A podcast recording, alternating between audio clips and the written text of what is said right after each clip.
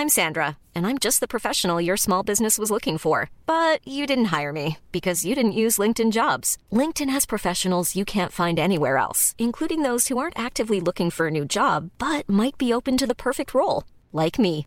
In a given month, over 70% of LinkedIn users don't visit other leading job sites. So if you're not looking on LinkedIn, you'll miss out on great candidates like Sandra. Start hiring professionals like a professional. Post your free job on linkedin.com/people today. Wow. Nice. Yeah. What you're hearing are the sounds of people everywhere putting on Bombas socks, underwear, and t-shirts made from absurdly soft materials that feel like plush clouds. Yeah, that plush. And the best part? For every item you purchase, Bombas donates another to someone facing homelessness. Bombas. Big comfort for everyone. Go to bombas.com slash ACAST and use code ACAST for 20% off your first purchase. That's bombas.com slash ACAST. Code ACAST. Hello, one and all, and welcome to Book Off, the literary podcast with a difference. I'm your host, Joe Haddow, and we're thrilled that you can join us again for another episode. On today's show, I'm joined by novelist and screenwriter David Mitchell, writer, not comedian, who's been shortlisted twice for the Booker Prize and whose novels include Cloud Atlas, Number Nine Dream, The Bone Clocks, and Slade House, to name just a few. And I'm also joined by the author of the Thursday Next and Last Dragon Slayer series, Jasper Fforde. Now, you know, sometimes technology gets the better of you, and gremlins seem to find their way into your computer. That's what happened to us on this recording. Luckily, we got things working, but it was only after about 25 minutes or so that we were able to conduct the interview.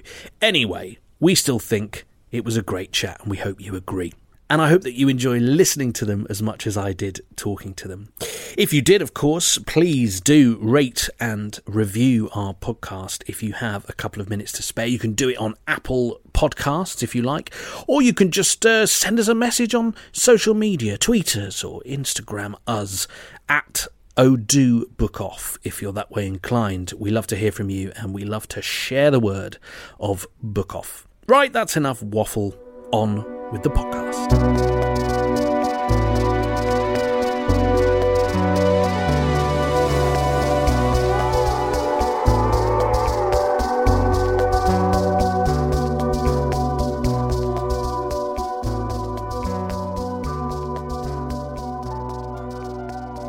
Thirty 36 minutes, I think, is roughly the, the time that it's taken to pull all the technology together and bring Jasper Fforde, David Mitchell, and myself together in virtuality. Um, but it's going to be worth it. David Mitchell, Jasper Fforde, hello and welcome to Book Off. Hello, Uh, hello. Joe. Thank you. And we're here to talk about two brilliant novels, your latest novels, which I absolutely loved. Um, I have devoured the books and am really keen to talk to you about both of them. We also, of course, have the little matter of the book off a bit later on, where each of you is going to get three minutes on the clock to pitch us a book you absolutely love and you think that everyone should read. And I must say, David Jasper has been asking all sorts of questions about, you know, the book off. He's he's come pretty re- prepared for battle, I would say. How how are you feeling about it? Uh, I'm going to um, I'm going to trust in the power of improvisation. Uh, am I that well prepared? no, if I'm honest. But uh, but I reread the book uh, before the call this morning because it's not a long book and it's absolutely wonderful. And I might actually be a little bit sneaky. And uh, I mean, this is obviously revealing my tactics before the big match, so it might be a misdirection. But uh, it, uh, I might actually do a reading from the book itself because I think it speaks uh, for and of itself more eloquently than I could. So watch Wow. out, Jasper. Wow. Fighting talk. You did actually say, David, the book was absolutely beautiful. So could we take that two seconds off your three minutes, just to be fair? Because you have actually started early. Nice Yeah, try, yeah. sir. Nice try. But uh, I've got a little pad here, and I'm docking all the all the time. Um, but before we get there, uh, let's play nice for a few minutes um, and talk about Utopia Avenue and The Constant Rabbit, uh, both of your latest novels. Um, David, I know how much you love music, and you and I have spent many an hour talking about music and even choosing some music for the radio. So you can imagine how thrilled I was to receive Utopia Avenue. And I just wondered um, what made you want to write this book and why did you choose the 60s music scene? In a sense, half of the answer is in your question. Uh, music. Uh, what is it? What's this?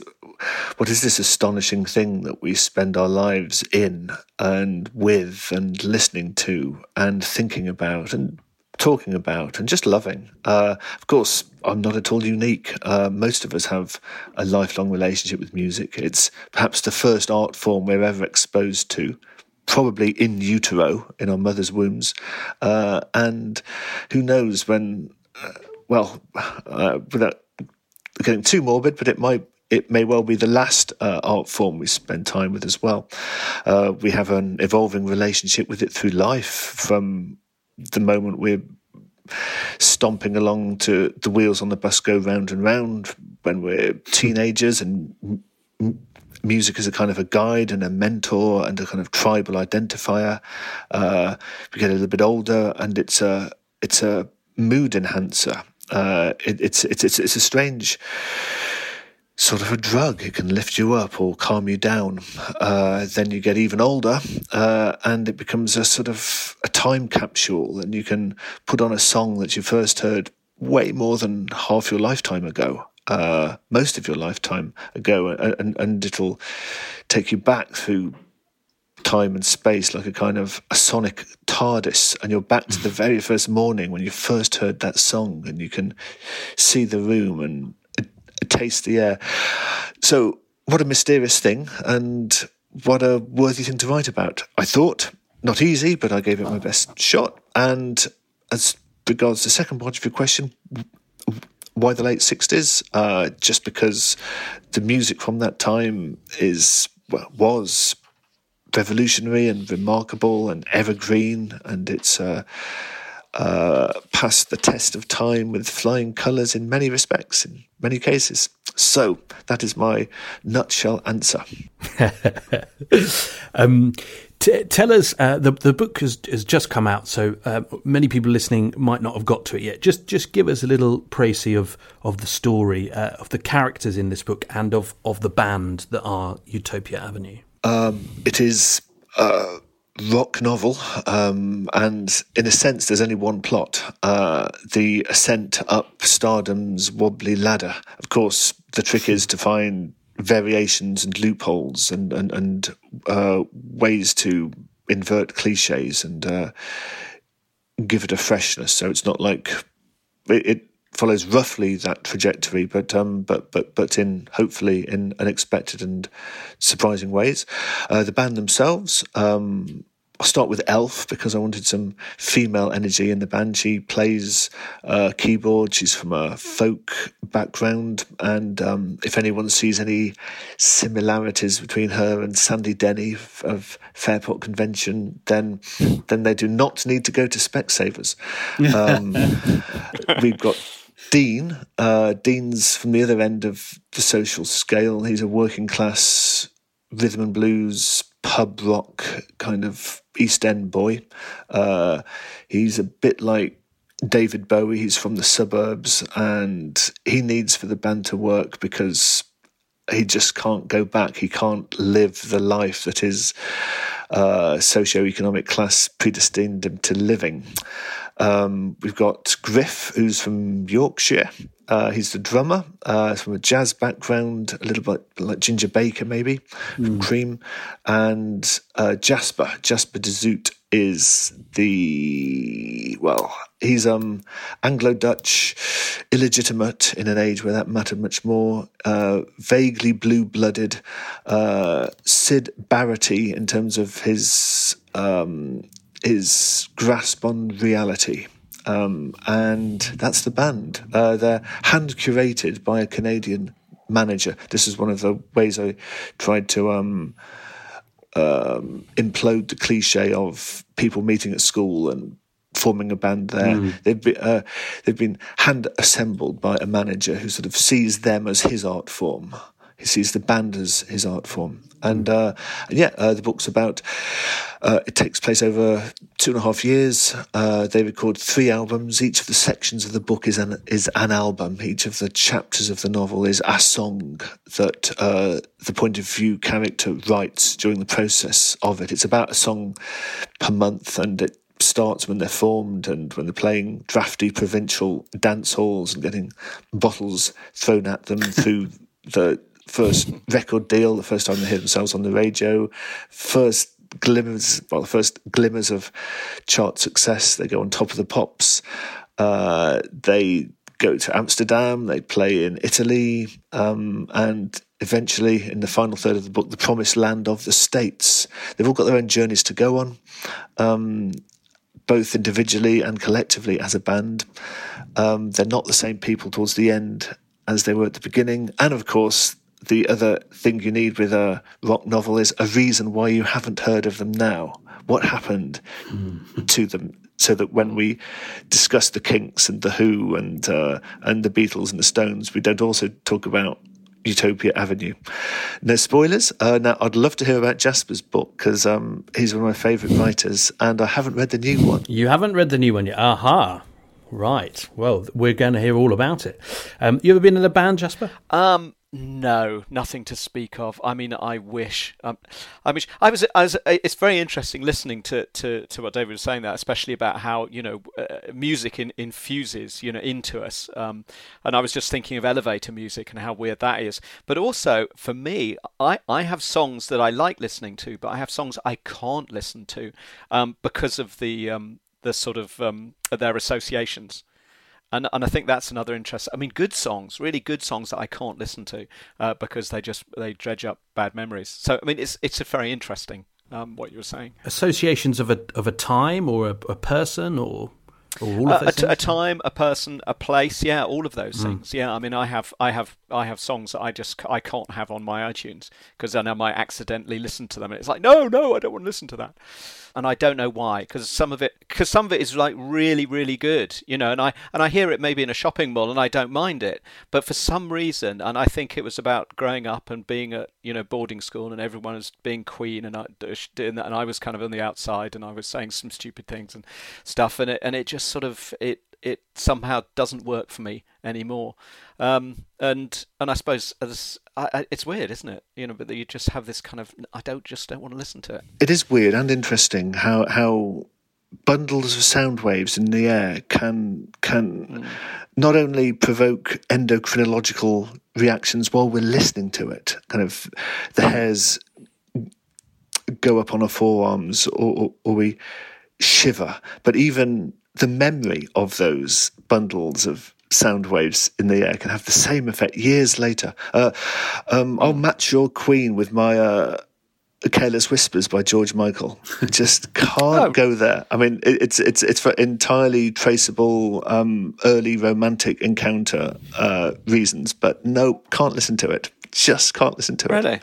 Yeah, yeah, yeah. Interesting. David Bowie goes into the same category for me. I have trouble with David Bowie because it it reminds me of being uncool at school. I think that's really trying to put my finger on it. Being hopelessly, not just like uncool, but hopelessly uncool at school. And you know, St- Starman is like one of the greatest tracks ever, apart from the first like eight seconds, which I have problem with.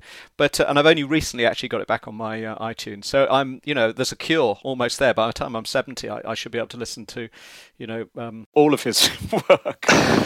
well, this is a bit of an Alan Partridge bombshell uh, in the in Joe's interview here. Um, I, I must um, give you a beer sometime and probe exactly what happened at boarding school, but uh, some, uh, you don't want to go there. Please, no. okay, okay. Um, I was a bog standard comprehensive school kid, and uh, and and as the years have gone by, um, uh, I've slowly started to appreciate the the advantages of that, perhaps. But um, yeah, uh, well. yes, oh yes. But as well as remembering where we heard albums and, and specific songs, of course, with with times in our lives, I am going to remember reading The Constant Rabbit, Jasper, because of the time that the book fell into my lap Um, that being sort of in the middle of lockdown, uh, it's stuck, stuck for want of a better word, in my flat, or choosing to stay in my flat as much as possible. Um, and readers of your previous novels will know that you you love to build worlds that are uh, almost like the ones that we live in, but that, but not quite. Um, and in this book, there is a very significant difference. Um, so, could you tell us a little bit about the Constant Rabbit? Um, yeah, certainly. Uh, this the, the the conceit of this book is that.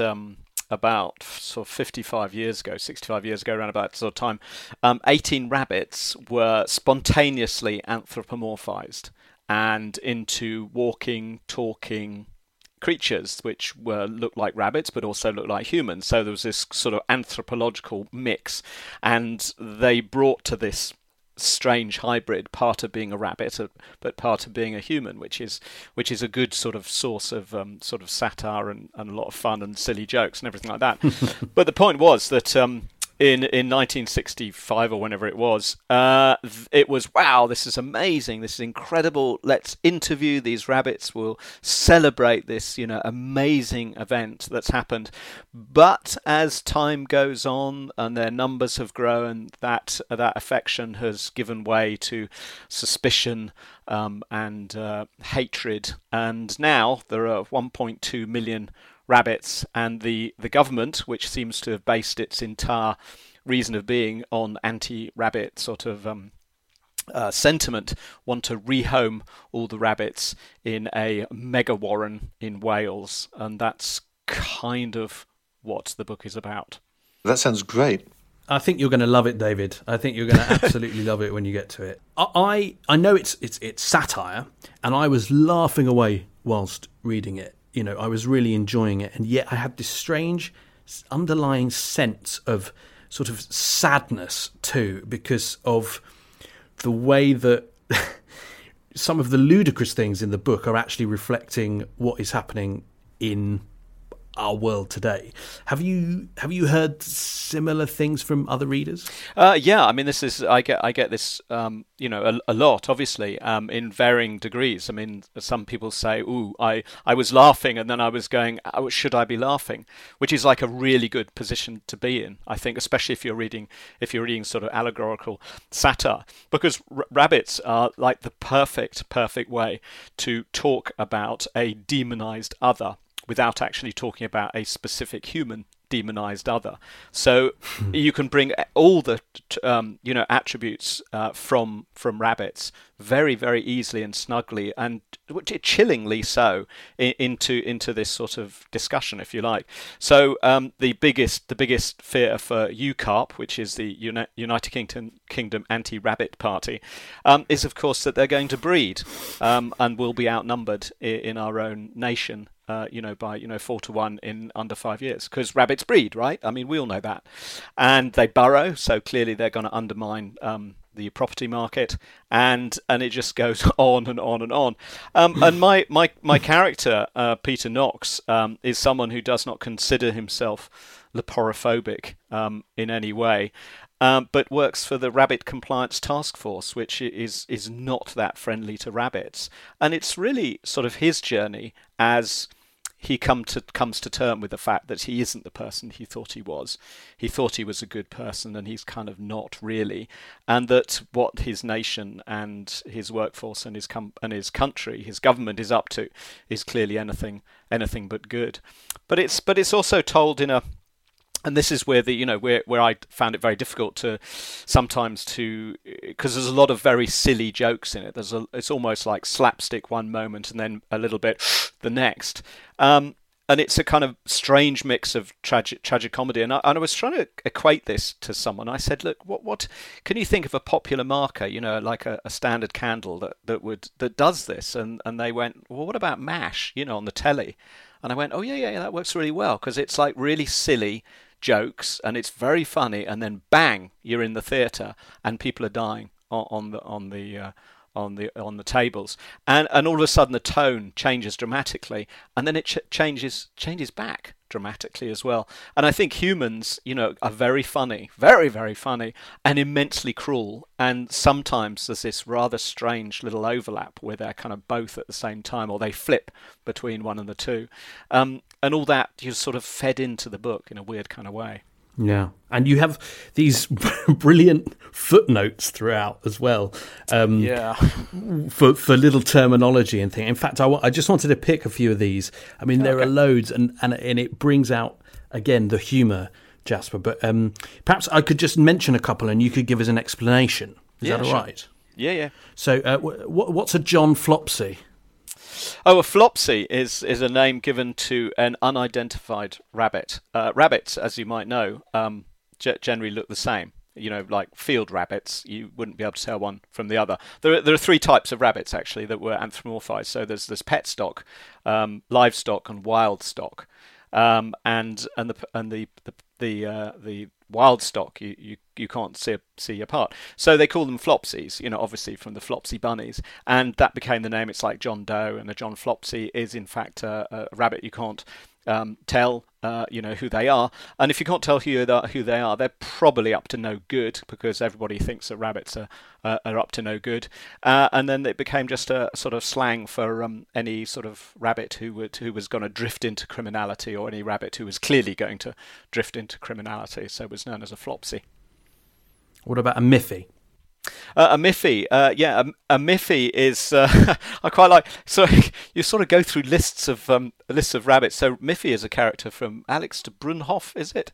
A children's book, and there was little Miffy was this wonderful little rabbit, um, and, and a Miffy is a potential um, a rabbit who is not who they say they are. So you could, uh, and this is this is what um, this is what uh, my character Peter Knox does. He can actually tell rabbits apart, and that's what he does all day: is check on uh, whether rabbits are who they say they are.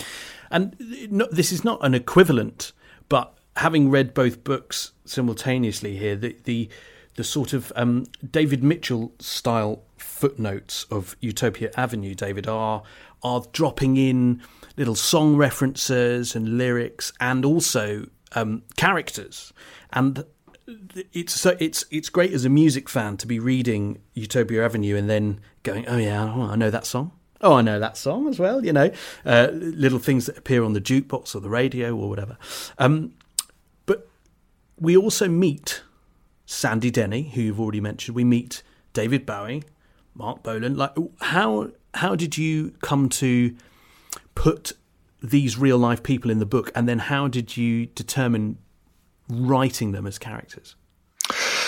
Well, firstly, it would have been strange if I hadn't put them in. Uh, the scene in and around Soho, central London, was relatively small. Uh, they did go to each other's parties. They did run into each other in recording studios and behind the scenes at Top of the Pops in the Lime Grove studio. Uh, they did sleep with each other or have drug dealers in mm. common or just have friends in common. Uh, they drank at the same bars, um, knew the same people. So, um, in a sense, it would have been odd if if if there weren't people who subsequently became uh, well known by our time, at least in the book. Um, as regards what to do with them, um, I wrote a kind of a well, I think Jasper might uh, know this as well, but when you approach something of an off the wall book, you need a constitution, you need a sort of set of rules that you need to write for yourself to stick to to give the thing consistency. And with um, with the cameos, it was a case of um, if if they're merely there, if they do nothing, then it becomes celebrity bird spotting. If they're really substantial, if they become major characters, then you start to trespass into alternate history and you're writing um, important things that happened in real people's lives that didn't actually happen. And I wasn't comfortable with that either. So you mm. aim, or at least I aimed at a kind of a Goldilocks just right sweet spot where they're substantial enough to alter the trajectory of a scene. They say something or do something or are something that changes the scene, but that isn't so weighty or so overbearing that it uh, ends up altering altering the trajectory of the novels. So mm. uh, that was how I handled them. And am I right in thinking? I, am pretty sure I read this recently that um, this is your mum and dad's favourite book of yours. Uh, yeah, actually, yes. I mean, um, is it because it's sort of their era or something? Um, I, I just, um, I think they felt it was relatively accessible um, and relatively self-contained, and I guess it is their era as well, or at mm. least closer to their era. Um, but yeah, uh, that was, uh, yeah, um, that was a nice thing. It's um, you. you I guess, n- never grow out of hoping that you'll get the approval of your parents. But uh, but I had the um, warmest feedback from them about this book out of all of the books I've done. Oh, well, that's lovely, isn't it? That's nice. We always want feedback from our parents, I think, and and we pretty much always want it to be good, whether they believe it or not. um, we're going to do the book off very shortly. We're going to find out what novels or or otherwise you have brought um, to pitch. I just want to go back, Jasper, and talk about the Constant Rabbit a, a little bit more because I was I was doing that classic thing of of being an interviewer and going, well, is this a, a Brexit book? Is it is it about racism? Is it about the UK or is it about the world? And I had all these sort of questions, and then I thought, well, why don't I just ask the author? Uh, so, did you have a specific? Um, were you challenge, Were you trying to challenge a specific thing with this book, or is it is it a bit bigger than that, a bit of a, a wider theme? Um, I, I, think it's a I think it's a, a wider theme. I mean, it it, it, it, covers all sorts of ideas. I mean, it, there's a lot about you know. Um, uh, husbandry of the planet. I mean, it even gets onto its responsibility and biodiversity. There's almost there's also tracks about um, whether we, as I mean, uh, so objectively whether we have any more right to life than say a lichen you know humans and a and which do we have more uh, right? So it, it covers an awful awful lot. But i think it was i started writing it you know in the, really in the run up to brexit and there was this sense of realization because i i i'm i was born in 1961 which was still very much at the sort of that post war uh, British triumphalism. You know, this kind of mix between loss of empire and then, but we won the war and we're amazing and we're worth, you know, seven Frenchmen and eight Spaniards and all the rest of it.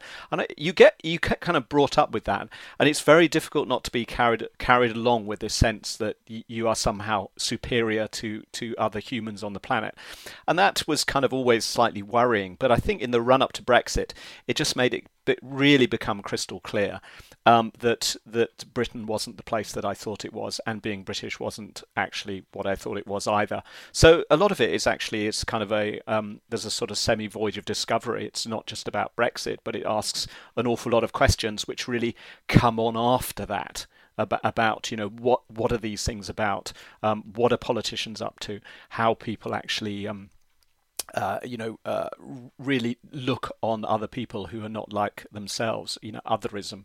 And I and I thought this is a great way to talk about it, you know, just through this medium of rabbits. Yes, it, well, it is, and it. I have to say, it's funny that having read the book, it was you know the day after or a couple of days after, where I, I was still thinking about it and where some questions came into my head, and it made me think, gosh, what can I, what can I do? You know what? What like it made me think about Britishness and about what I do towards the greater good and the cause. And so I, I, I do think it's sort of after the laughter and after the the jokes and everything, it does it does sort of make the reader think, which I suppose was was part of the plan. I, th- I think so. I mean, it is you know, it's what do you do now? You know this is the sense because yeah. you know from where I'm standing as sort of you know white and male and, and British and, and, you know middle class and all the rest of it, um, it's not enough to just know about the problem. You know you have to go beyond that, and that's you know one of the multiple puns on the title is the constant rabbit, and I think there's there's an awful lot of, of people who who because they because they think they understand their problem they are doing something about the problem. And and the, the ending is slightly open ended in that Peter Knox, and I don't want to give too much away, obviously, in that Peter Knox understands that his journey is not over. That he understands the problem. He understands that he's not an, not a nice as nice a guy as he thought he was, Yeah. and he can seize the issues, but he doesn't know where to go next, and he's got to take cues from someone else, someone outside, someone smarter, someone who knows what's going on. So it's it's uh, it's a difficult one because you it's very easy to posit uh, um, problems with no solutions. You know that I, I I really don't like that. But if there isn't a solution that you can see easily, you know, how do we deal with this? It's a massive problem. Um, is to say, well, knowing about it, yes, but then you, you have to be open to going forward and actually changing the way you think about things um, to d- to deal with it. Um, so it's yeah, I mean that's really what I think I was Yeah. uh, trying to do. Yeah. Yeah. May I ask Jasper a question, Joe? Of yeah, course. yeah, yeah. Um, just the um, uh, the title. Uh, is it a laconic nod to John le Carre's The Constant Gardener? Because from the way you've been dis- um, discussing the book, it also seems that, that two of its themes are, are, are le Carre's perhaps quintessential themes, which are power and England. Mm. Well, I mean, if it makes if it makes me sound smarter, then I say yes, completely. Um, but I, I can't say I can't say that it, it did. Although it might have. Might, there is always, as you know, you know, when writing, there is always this sort of osmotic effect of other of other authors that you you borrow from without actually uh, realizing. Um, it, it it isn't. I don't think so. I'm so, I'm sorry to say that I can't claim that. Um, in all honesty. Uh, but but I, I think it is that the the, the, the, the, the female rabbit in, in it i- is called um, Constance, known as Connie, um, and she does seem quite constant in her love. And there is also the question of the, the constant rabbit itself, the endless chitter chatter that uh, we get up to without any meaningful change. I'm sometimes asked those questions, a bit like the one I just asked, where the honest answer is no, not really. But there's a but, which is just because uh, just because I didn't intend to put it in, that doesn't mean what you just said isn't true. Uh, so Yeah, yeah, uh, yeah, maybe I stumbled upon one of those.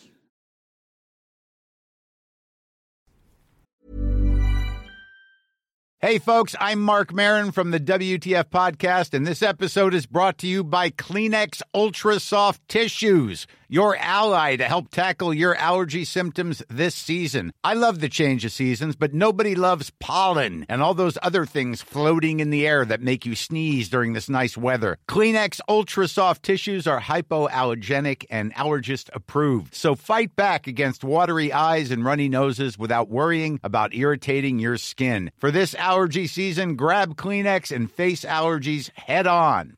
Hey, I'm Ryan Reynolds. At Mint Mobile, we like to do the opposite of what Big Wireless does. They charge you a lot, we charge you a little. So naturally, when they announced they'd be raising their prices due to inflation, we decided to deflate our prices due to not hating you. That's right. We're cutting the price of Mint Unlimited from $30 a month to just $15 a month. Give it a try at mintmobile.com slash switch. $45 upfront for three months plus taxes and fees. Promo rate for new customers for limited time. Unlimited more than 40 gigabytes per month. Slows. Full terms at mintmobile.com. Millions of people have lost weight with personalized plans from Noom, like Evan, who can't stand salads and still lost 50 pounds. Salads, generally, for most people, are the easy button, right? For me, that wasn't an option. I never really was a salad guy. That's just not who I am. But Noom worked for me. Get your personalized plan today at Noom.com. Real Noom user compensated to provide their story. In four weeks, the typical Noom user can expect to lose one to two pounds per week. Individual results may vary. It's time for the book off now, and this is, as I said, where you each get three minutes to pitch us, the listeners, a, uh, a book that you love. It can be anything, it can be a classic, it can be fiction, non fiction, it can be poetry, just something you love and you think we should all read. So, very quickly, we're just going to ask what each of you have brought to the table. David, what is your chosen book? My chosen book, Joe, is Grief is the Thing with Feathers by Max Porter. Fantastic. And unbelievably, I, I don't just know this off the top of my head. I looked it up and realised it's, it was five years ago that that was published now, which seems bonkers. Um, and Jasper, what are you putting into the book off? Well, my, my book is a bit of a left field choice here, but it is called, uh, deep breath, How to Keep Your Volkswagen Alive, a manual of step by step procedures for the complete idiot by John Muir, published in 1969. oh, Jasper, I'm quivering already. That's such a, that, that's such a, a, a decloaking Klingon battle cruiser just appears from nowhere to the Mm. starboard bow. Uh, it's photon torpedoes primed and ready just to shoot me out of the sky. Well, we'll have to, we'll have to wait and see. Um, first, we've got to decide who goes first and who goes second. So, um, Jasper, I'll let you choose first or second. Oh, uh, I, shall I go? Shall I go first? Yeah, shall I go first? I don't you mind. go I'm- 1st I'm- yeah, I'm you easy. go first. I'm easy. Okay, okay. And uh, David, that means you get to decide whether at your three minute mark you'd like to be rung out by the school bell or given a good old honk by the bicycle horn. Oh, it has to be the bicycle horn. It has to be, really, doesn't it? Yeah, it has to be. Uh, Jasper, that means that the bell is going to ring out at three minutes if you go Oh, over your time. Okay. Okay, So I've that's put the three minutes on the clock, um, and it's over to you to tell us about John Muir's How to Keep Your Volkswagen Alive. Uh, the choice of my book is not an obvious one. It is a mechanical handbook that will teach you to do things you will probably never need to do on a car you will probably never own. But I'm not promoting this as a handbook for car repairs, but for what it represents to me, and what I feel it represents to something that our ever advancing society have recently lost. As we move into a world of bewildering electronic and mechanical complexity, this book harkbacks to a time where, with a little help, our devices could be understood, dismantled, repaired, and put back into service. The philosophy of mechanical self empowering, complete coupled with reuse, a concept that has renewed freshness today. But the book is as much a philosophical tract as it is a manual, and can be read as such even if you may never own a Beetle nor need to repair one. The ideas in the book could extend to any mechanical device in your life that needs to be kept alive, or even as an approach to life itself. This is from the introduction. While the level of levels of logic of the human entity are many and varied, your car operates on one simple level, and it's up to you to understand its trip.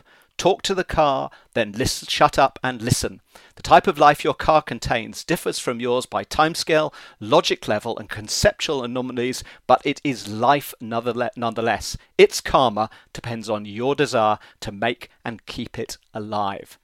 Now, if I had longer, I could unpack that sentence fully, but it, like the rest of the book, contains counter counterculture nuggets that, while sometimes anachronistic and weird, are often extremely relevant, which sometimes gives me the feeling that the VW Beetle is not the subject of the book, but only there to illustrate a broader point that your ability to do anything is possible so long as the problem is approached in the correct fashion.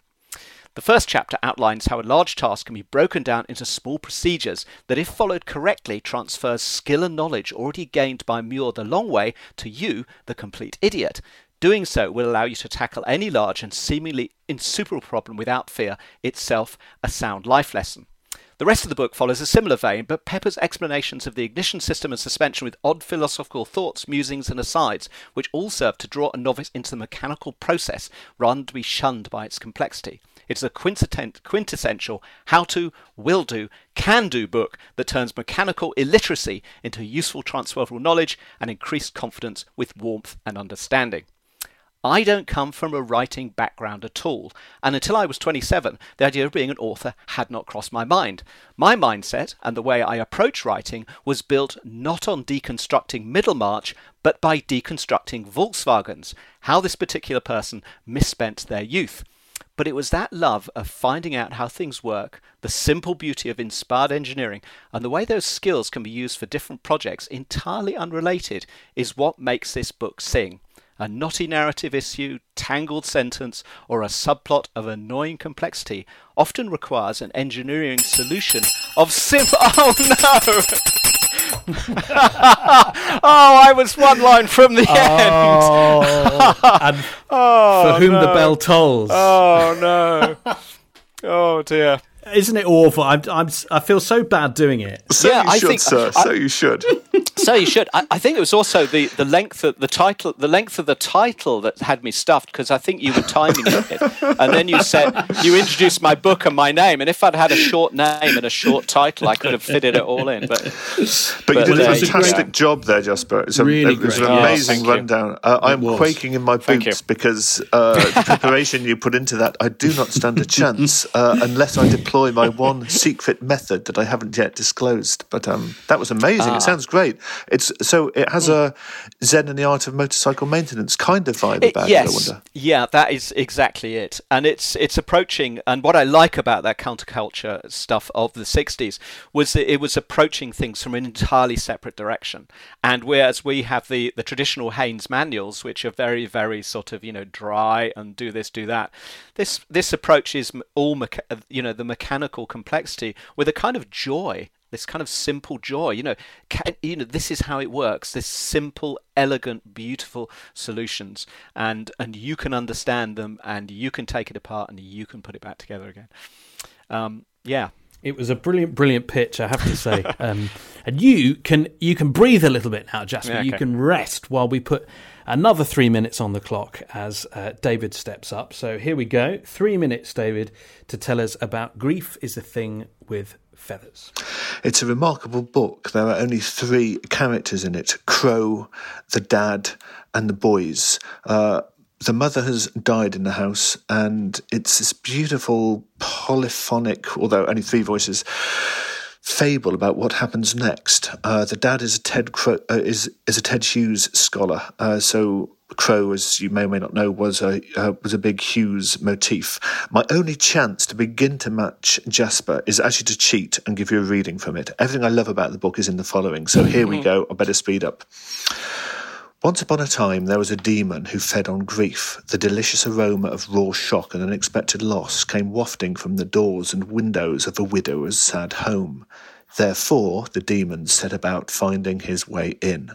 One evening, the babes were freshly washed, and the husband was telling them tales when there was a knock on the door. Rat a tat tat.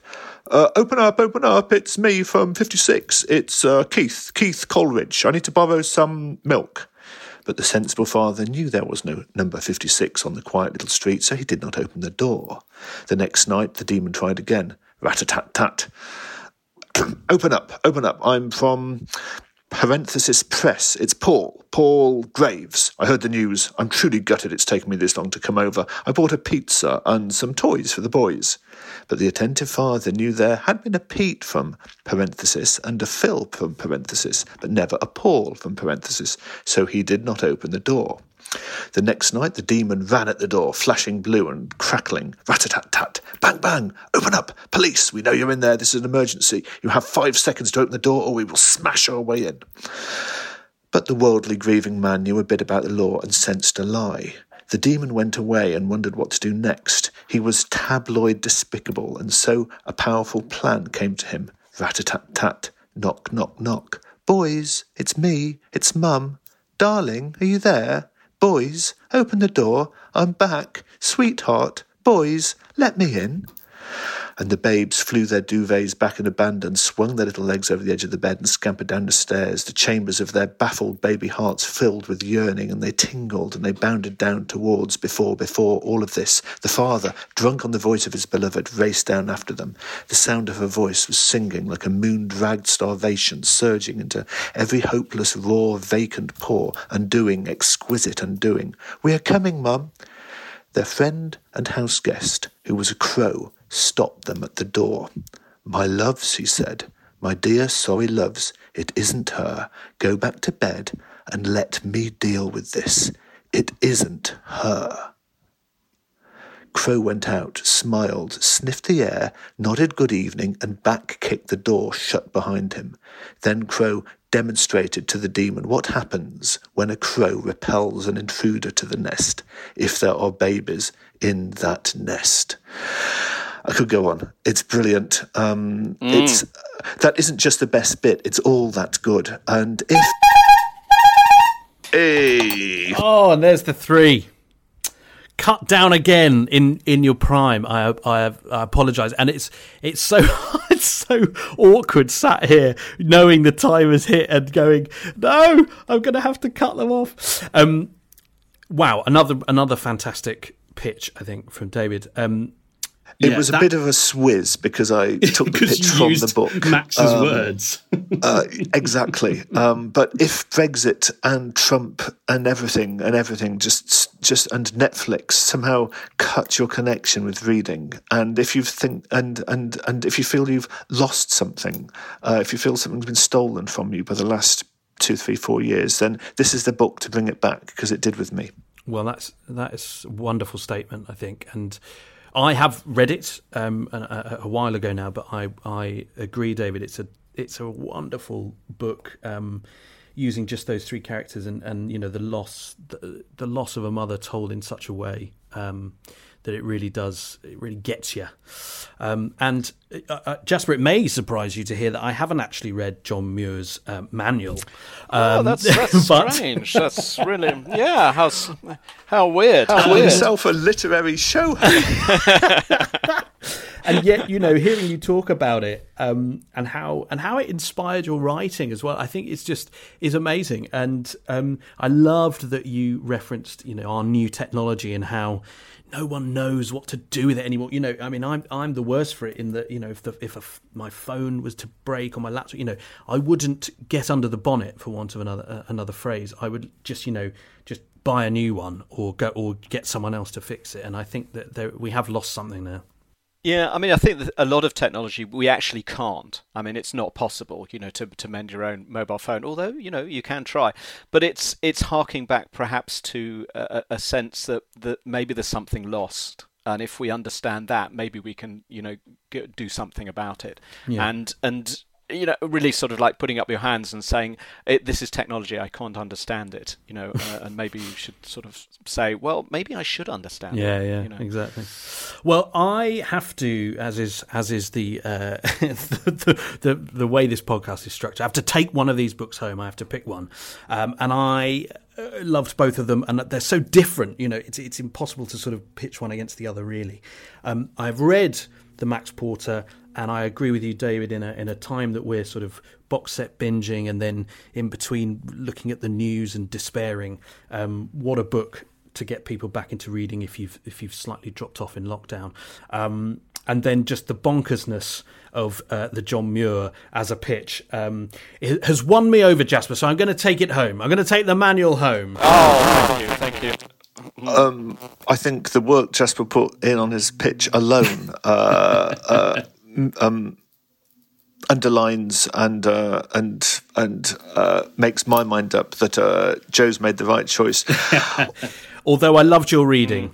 You know, I, di- I, I- there wasn't time to mention the illustrations, um, but if you're if you're at all a, a fan of counter counter cult, counter culture illustrations in the in the way of like you know Robert Crumb, um, it it is full of these beautiful beautiful illustrations which tells you how to do things with Volkswagens. Um, and there's a wonderful one of somebody having a, a nightmare with an exploded view of an engine while his partner is asleep next to him, and this is all he's thinking about, wide awake. It's lovely. It's just there. It's just a full page illustration, but it's great. Well, those are two books that you might want to pick up, uh, order, or find in your library. Uh, Grief is a Thing with Feathers by Max Porter and How to Keep Your Volkswagen Alive, a manual of step by step procedures for idiots by John Muir. And two other books that you should definitely pick up if you haven't already are The Constant Rabbit by Jasper Fforde. It's out now. It's published by Hodder and Stoughton.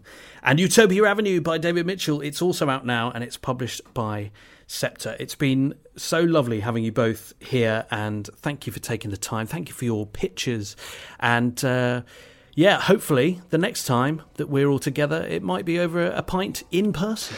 oh, hope so, Joe. And Yeah, uh, thanks yeah. very much for having us on your show. And uh, uh, nice speaking with you too, Jasper. No, great fun. Thank you, thank you. And I will definitely gonna read that book. Thank you, guys. Thanks so much.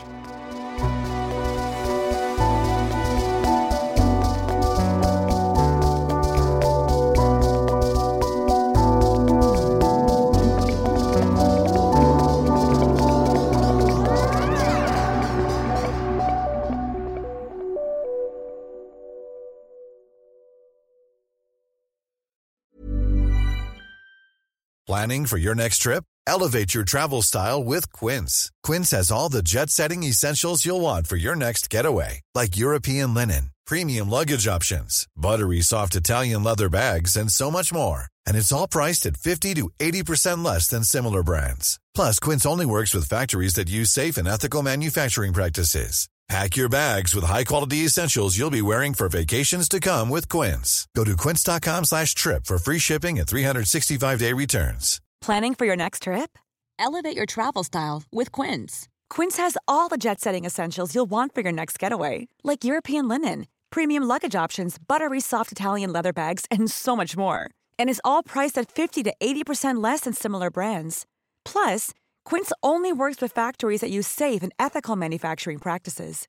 Pack your bags with high-quality essentials you'll be wearing for vacations to come with Quince. Go to quince.com/pack for free shipping and 365-day returns.